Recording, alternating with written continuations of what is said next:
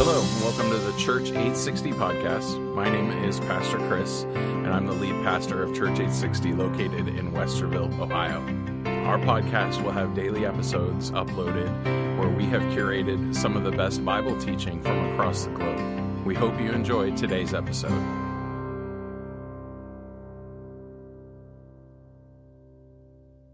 Let's pray. We thank you, Jesus, for the day. We thank you for your grace and your truth. We thank you for your mercy poured out on the cross. As we begin the remembrance of Passion Week, as we walk through these days, Lord, I want to devote my heart to you. We want to devote our hearts to you in this place now and ask that you would carry us throughout the week, Lord, remembering day by day all that you have done on our behalf to buy our ransom. And we thank you for that. Father, help me to rightly divide your word today and speak the truth.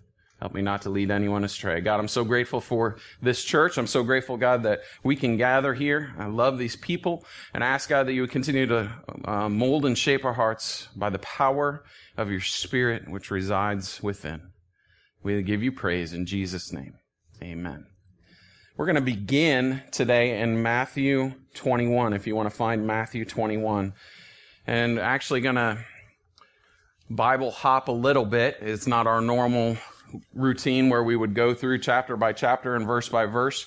We, uh, we're, what we are is we're camped on a particular verse that we started last week. You see it up on the TV screen this morning. John 14, 6, a pivotal verse to our faith. And so we are in the process of dissecting that, pulling it apart. Last week, we talked about um, well, just reading the verse as, as it is on the screen, Jesus said to him, I am the way, the truth, and the life, and no one comes to the Father except through me. An exclusive statement Jesus makes.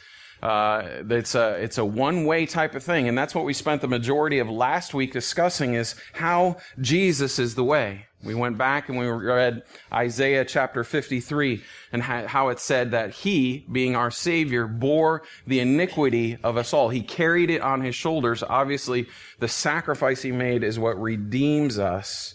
It reconciles us to a pure, holy, righteous God. We in our sin cannot stand before that righteous God, for he can have no iniquity in his presence to bring sin into his presence is to, is to tarnish his holiness. And so to bring imperfect into the presence of the perfect would make the perfect imperfect.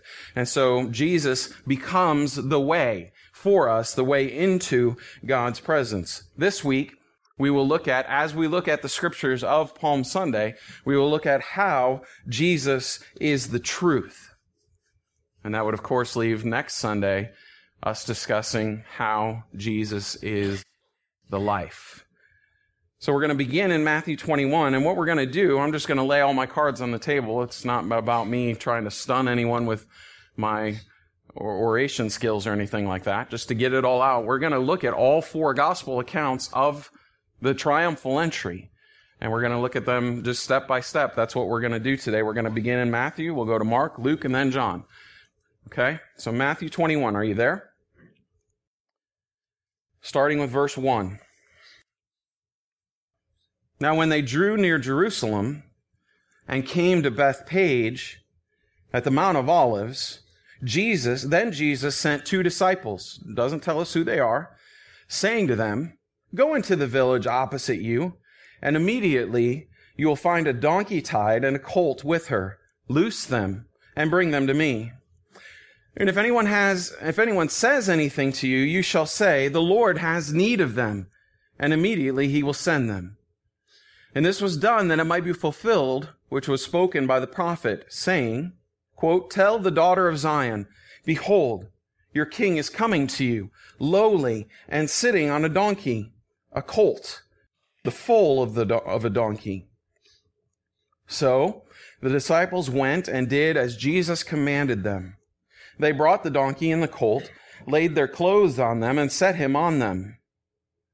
And a very great multitude spread their clothes on the road, and others cut down branches from the trees and spread them on the road. Then the multitudes who went before and those who followed cried out, saying, Hosanna to the son of David. Blessed is he who comes in the name of the Lord. Hosanna in the highest. And when he had come into Jerusalem, all the city was moved, saying, Who is this? So the multitude said, This is Jesus, the prophet from Nazareth of Galilee. And so that's the story, one we're probably familiar with if you've gone through a Palm Sunday or two in your life. I've been through them now every year pretty much since my birth. I've heard this story and one we're familiar with. Jesus sends for the colt. He rides upon the colt riding into Jerusalem. It's called the triumphal entry. One week now before his death, before his death, burial, and resurrection. And he, he is in the process of fulfilling prophecy as he does these things. It talks about going to get a, a, a, colt so that he could fulfill what was said. It said back in verse 4, spoken of the prophet saying, and, and then the quote, tell the daughter of Zion, behold, your king is coming to you. That's a quote of the Old Testament, Zechariah chapter 9. It says the exact same thing. Hundreds of years before Jesus made this trip, it was prophesied, spoken, that he would ride in on a donkey. Now, oftentimes, I found this interesting as I was studying. We see in our mind's eye Jesus coming in on the colt, uh, you know, sitting upon some clothes, and, and, and the question is, why wasn't he coming in riding on this magnificent stag? If this was truly the triumphal entry, why is he not on some grand horse? And the answer would be, well, because he had to pro- fulfill prophecy. He had to ride in on the donkey. And so we think of that and we go, well, that's, that's not as cool as riding on a horse, is it? He's riding in on a donkey. What, what is the significance of that? And we, we take that word lowly and we associate it with the donkey to say, well, he's riding in as a humble servant or a humble person. And, and this is, is, to some degree, that is true. You would think that as a king rode in, he would ride in on this magnificent horse. But that wasn't always the case. Oftentimes, as a king rode into a town, he would ride in on a colt to signify that he was coming in peace. Had he rode in on a, a stag or a large horse or, you know, a steed or, I don't know, Michelle would know the right terms. I don't, I'm not a horse person. Stallion. That would signify that he was coming with judgment. And that's not what he was doing at the time, was he? He was coming to make peace. We talked about that on Wednesday night, how he has given us the ministry of reconciliation. What is reconciliation? It's bringing peace between two warring parties. Do we, have we viewed ourselves as that? Do we, as, as sinners, and we have all sinned and fallen short of the glory of God, we are at war with a just God.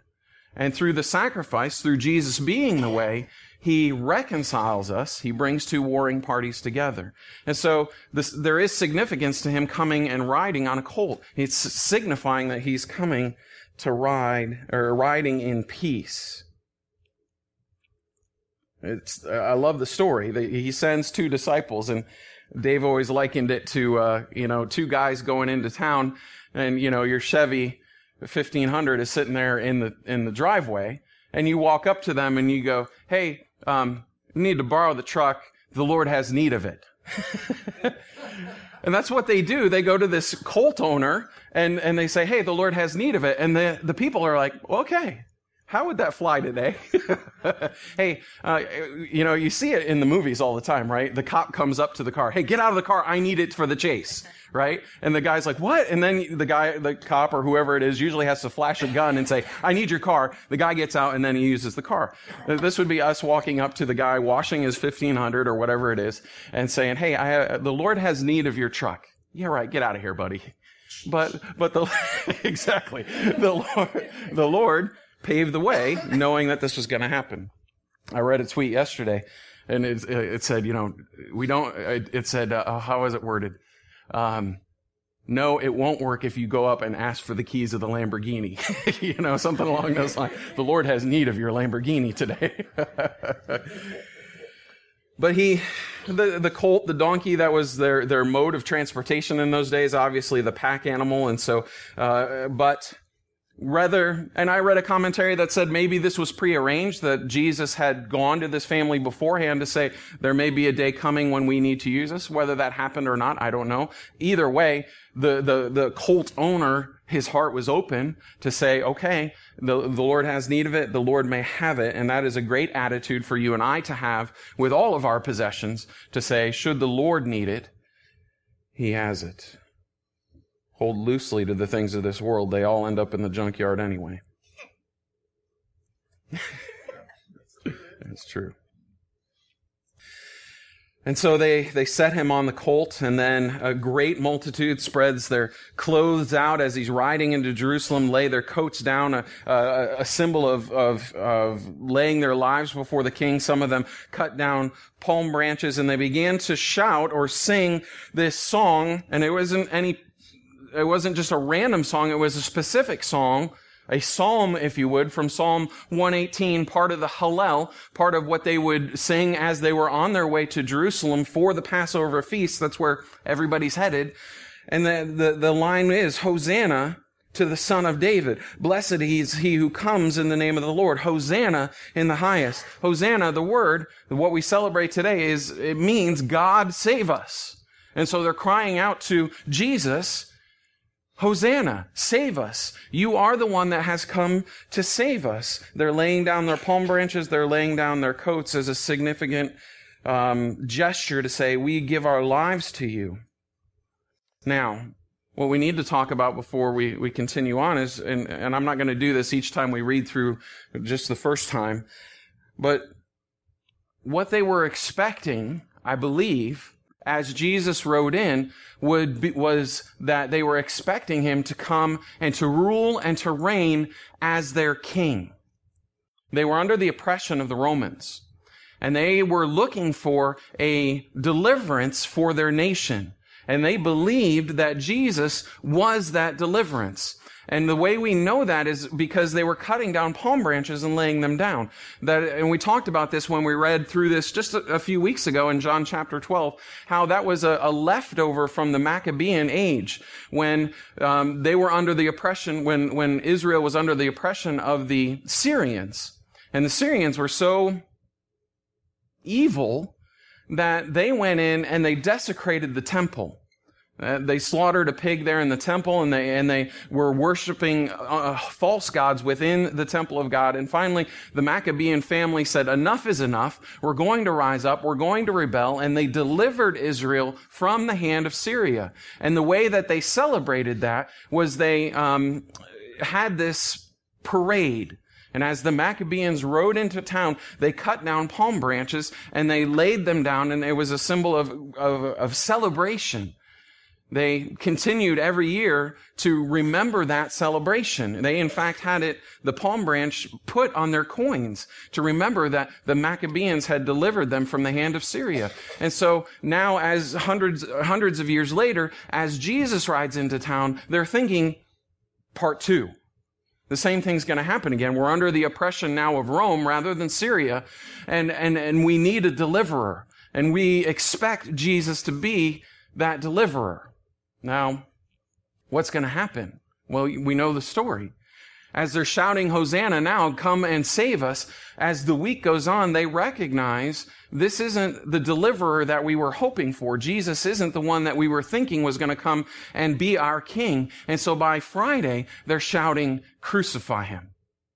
He's not who we want him to be. And what Jesus is saying through the whole thing is, guys, your vision for me is not big enough. I'm not merely to be a king. I'm to be the king of kings. If he had come just to be a political king or a national king, guess what? Eventually that would have ended. Right? As he, as he came to rule and reign, when he lost his life, if all he were to be was a national king, when he lost his life, somebody else would come and sit on the throne and he wouldn't truly be the Messiah. Isaiah would say he is to be our everlasting father, our everlasting king, the king of kings, lord of lords. And so to fulfill that, he has to be more than just a, a national or a political king. He has to deliver us from more than just the oppression of Rome. He has to make the way to pay for sin. And so they shout, Hosanna. But by the end of the week, they'll be shouting, Crucify him. All right. Go to the next book, Mark. Mark chapter 11.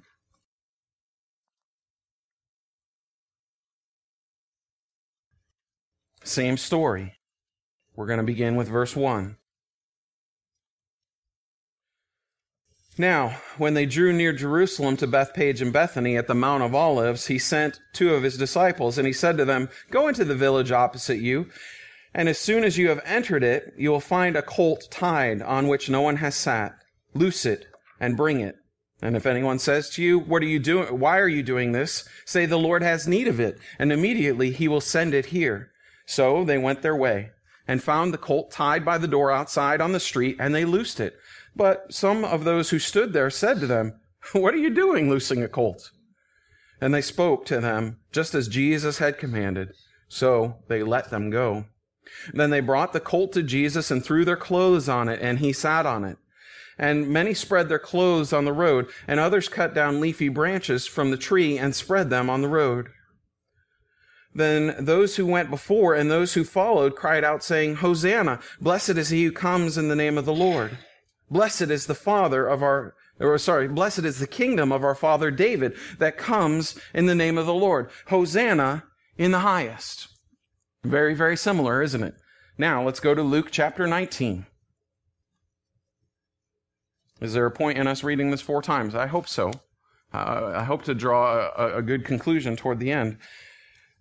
Not only that, it's good for us simple minded folk to hear it four times. Luke chapter 19. I include myself in that. We're going to begin in verse 29 this time. Luke 19, 29. You there? And it came to pass when he drew near to Beth- Bethphage and Bethany at the mount called Olivet that he sat, he sent two of his disciples saying, go into the village opposite you. Whereas you enter, you will find a colt tied on which no one has ever sat. Loose it and bring it here. And if anyone asks you, why are you loosing it? Thus you shall say to him, because the Lord has need of it. So those who were sent, um, so those who were sent went their way and found it just as they he had said it to them. But as they were loosing the colt, the owners of it said to them, Why are you loosing the colt? Why do you need my truck? And they said, The Lord has need of him. Then they brought him to Jesus, and they threw their own clothes on the colt, and they set Jesus on him. And he went, and as he went, many spread their clothes on the road. Then, as he was drawing near the descent of the Mount of Olives, the whole multitude of the disciples began to rejoice and praise God with a loud voice for all the mighty works they had seen, saying, Blessed is the King who comes in the name of the Lord, peace in heaven and glory in the highest. And some of the Pharisees called to him from the crowd, Teacher, rebuke your disciples. But he answered and said to them, I tell you that if these should keep silent, the stones would immediately cry out. And so perhaps just a little bit more information here in Luke that we hadn't received in Matthew and Mark. This interaction between the Pharisees, teacher, rebuke your disciples. Why would they want him to rebuke them? Because praise was being heaped upon him as though he were God. Blessed is he who comes in the name of the Lord. And the, and the Pharisees said, hey, we can't have that. that. They considered that blasphemy. Recall now what Jesus had done up in, in his entire ministry up until this point. He said, now's not the time. Now's not the time. Now's not the time. When he is exalted as king by being set on the donkey, riding in triumphantly, now is the time. And we read that in John. The time had come. The wheels were in motion. And so he now receives that praise. And, and, and he even goes so far to say is if these men and women were to keep silent, the very rocks, creation would cry out. One more, and this is one we just read recently, John. Let's go to John chapter 12, next book. John chapter 12 will begin in verse 12 this time. John's account not quite as detailed as the other three, but it is still in John. The next day, a great multitude that had come to the feast, when they heard that Jesus was, Jesus was coming to Jerusalem, took branches of palm trees and went out to meet him and cried out, Hosanna! Blessed is he who comes in the name of the Lord, the King of Israel. All four gospel accounts quoting Isaiah or Psalm 8, 118. Then Jesus, when he had found a young donkey, sat on it, as it is written, Fear not, daughter of Zion. Behold, your king is coming, sitting on a donkey's colt. Zechariah chapter 9, verse 9. His disciples did not understand these things at first, but when Jesus was glorified, that is, after he had risen and ascended, then they remembered that these things were written about him and that they had done these things to him. And we talked about how, uh, as, as the disciples were now beginning the church, the Spirit came when we read that in Acts chapter 1, and through that they received this understanding of some of the events of Jesus' life. So why take the time to do this in the middle of a church service? Read through Matthew, read through Mark, read through Luke and John, the same story over and over again. How is this going to help us to understand that Jesus is the truth? Well, think of it this way.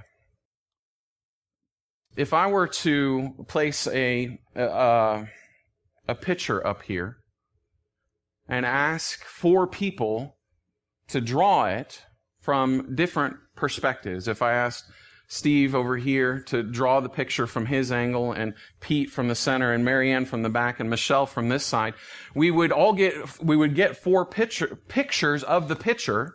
Maybe I should pick, pick something other than a picture so I could talk about its picture.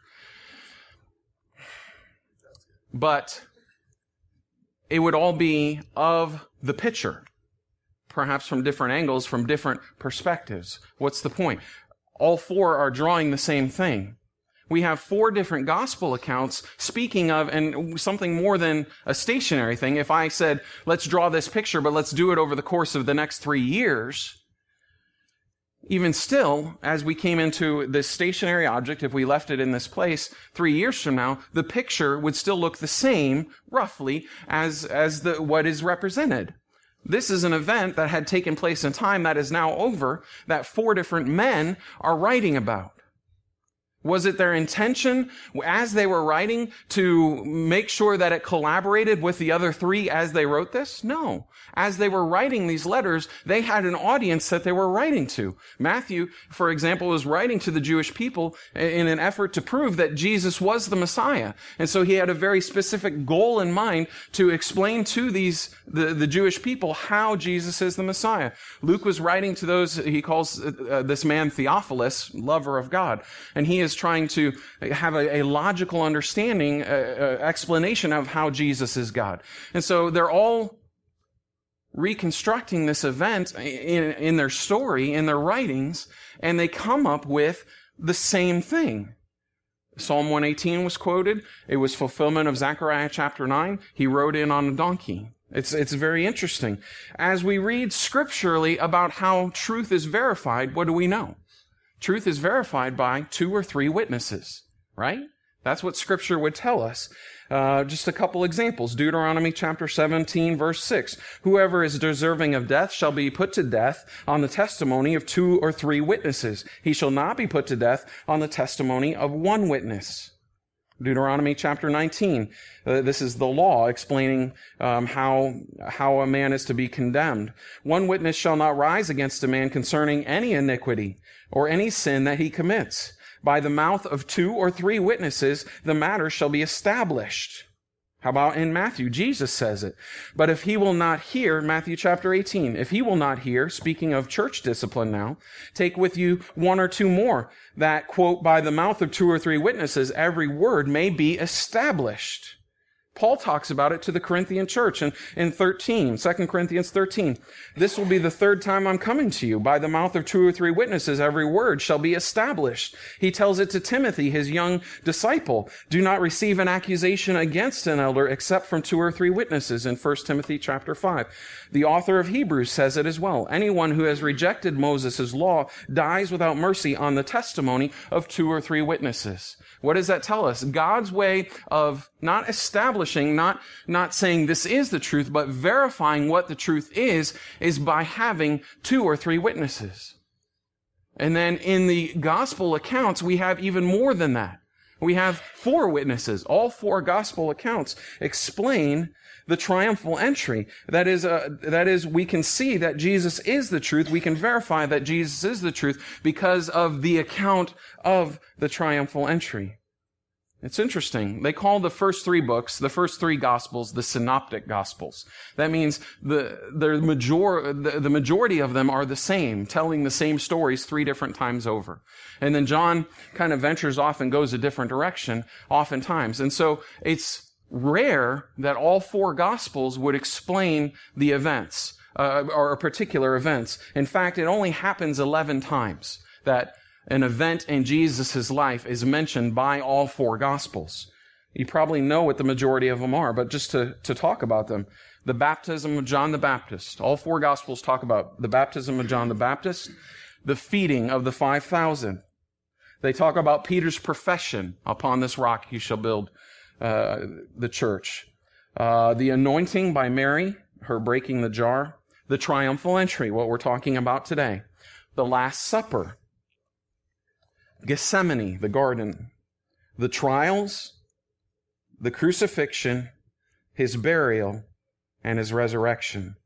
And so five of the eleven are all, sorry, six of the eleven are all within the last week of Jesus' life. Obviously an important week. And I've been trying to stress that as we go on to say this is the most important event in history. Jesus going to the cross. All of the Old Testament was waiting for this moment. All of the saints of the New Testament continually look back to this moment. We today, as we celebrate the Passion Week, look back to the sacrifice that Jesus made. He proclaims that he is the truth. And we can see, just by, as an example today, looking at the triumphal entry, uh, four men accounting to different audiences the story of the triumphal entry that he is the truth. We live in a day and age where truth is under attack. Yeah? Where it, it, it's in question often, especially in higher education. I listened, I have listened to a guy often called, um, his name is Todd Friel. He has a, a, program called Wretched Radio. It's in the, uh, it's a talk show uh, that he, he does online. But every Wednesday, he goes to different campuses. He's in Georgia. He goes to different campuses and he has what's called Witness Wednesday. And he just takes his tape recorder with him and he begins conversations with students there on the various campuses of Georgia. And what, as you listen to it time and time again, the, as he tries to present the truth of the gospel, what you hear more often than not, well, that's good for you. But that's not what I believe. That's good for you, but that's what, not, not what I believe. And, and Todd's point is, well, that's what the truth is. And he said, well, the, the, the comeback very often is, well, that's not truth to me. And what our, many of our professors in higher education are teaching these days is what's called relative truth. Meaning, if it's true to you, it's true. Which is absolutely ridiculous. Truth has to be a constant, or it's not the truth, right? We understand that? Does that make sense to all of us? Truth has to be the truth, or it's not a constant. That's not what's taught these days. Truth is relative, and if it's true to you, then it's true. So you carry a red balloon with you there among, among the students of the campus, and you say, Hey, I believe this balloon to be yellow. And those that believe in relative truth have no argument. Okay, if you believe it's yellow, it must be yellow to you. Doesn't this sound ridiculous? There, there, it makes absolutely no sense at all. We need truth in our lives. We need the constant of truth so that we have a way to judge what is right and what is true and what is not right and what is not true. Jesus is the truth. That's what he proclaimed.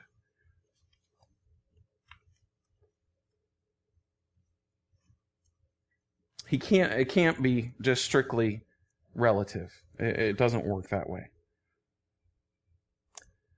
going back to the psalm that they were quoting, Hosanna, blessed is he who comes in the name of the Lord, Psalm 118. One of the other verses in that psalm, and this was a song that they would sing during the Passover week, Psalm 118 verse 19 says, Open to me the gates of righteousness and I will go through them, and I will praise the Lord. Open to me the gates of righteousness, and I will go through them, and I will praise the Lord. Khris, what's your point? Open to me the gates of righteousness. What is righteousness? Righteousness is right living. How do we know it's right? Because it's based on the truth. It's based on the truth. And so another way of saying that is open to me the gates of truth living and I will go through them and I will praise the Lord. Jesus says, John 14, 6, back to the board, I am the way. We talked about how he was the, is the way last week. I am the truth. I am the life. And then look what it says. And no one comes to the Father but except through me. We go through Jesus. Open to me the gates of righteousness truth, and I will go through them, and I will praise the Lord. The way we come to, uh, come to the Father justly is by going through Jesus, the truth. We said last week, for someone to say that Jesus isn't the way is to demean the sacrifice that he made on the cross. And I say it again this week. For someone to say that Jesus is not the truth is to demean the sacrifice that he made on the cross. He is the truth. Think of it in the negative. If Jesus is not the truth, why are we here? We are wasting our time. Because if he's not what he proclaimed to be, our faith is in vain. We have no hope. Like I said, this statement that he makes in John 14 is an exclusive statement. It either, either is or is not true. And if it is not true, if he is not the way, if he is not the truth, if he is not the life, we waste our time every Sunday morning. He is. He is. We can verify that just as one example today, looking at the four gospel accounts telling the same triumphal story, triumphal entry story. C.S. Lewis said it this way. You guys have heard this before. He's either a liar, speaking of Jesus, he's either a liar, a lunatic, or Lord. That's the only conclusion we can come to Jesus as he makes an exclusive statement like John 14, 6. He, he's not telling the truth, he's a liar. Again, why would we pursue him then? He's crazy and he, he has uh, uh, deity problems thinking that he is God, and in which case, again, why would we follow him? Or everything he says is true and he is the Lord. I believe that to be true. And if that is the case, then he is worthy of our lives going back to the beginning of the study of John just to conclude today in John chapter 1. Familiar with this. The truth has always been in Jesus since the beginning. John 1 1. In the beginning was the Word. And the Word was with God, and the Word was God. He was in the beginning with God. And then verse 14. And the Word became flesh and dwelt among us, speaking of Jesus. And we beheld his glory, the glory as of the only begotten of the Father. Listen to this full of grace and truth. That's our Savior. He's worthy of our lives. Amen? Amen. Let's stand. Let's close in prayer. We thank you, Jesus that though the world would try to trip us up and say truth is a relative thing and what we believe is okay with the, us as, as long as you don't, we don't try to impose our beliefs on others. We know that you are constant in the beginning from all time, eternity past. Jesus, you have been with the Father. You are God. You came and you dwelled among us. You lived sinlessly, full of grace, full of truth. You are worthy of our lives. We give you praise. Guide us through this week of passion that we might glorify your name each and every day. Lord, I'm so grateful for these people. I pray a blessing over them, God, that through this week our hearts would be drawn unto you in adoration. For we love you, Lord. You're worthy of our praise in Jesus' name. Amen. Thank you for listening to today's episode of the Church 860 podcast. We hope that you've enjoyed it. If you have, we ask that you would like and subscribe to the podcast so that you can get daily updates. If you'd like to know more about Church 860, please visit church860.com. Thank you. God bless.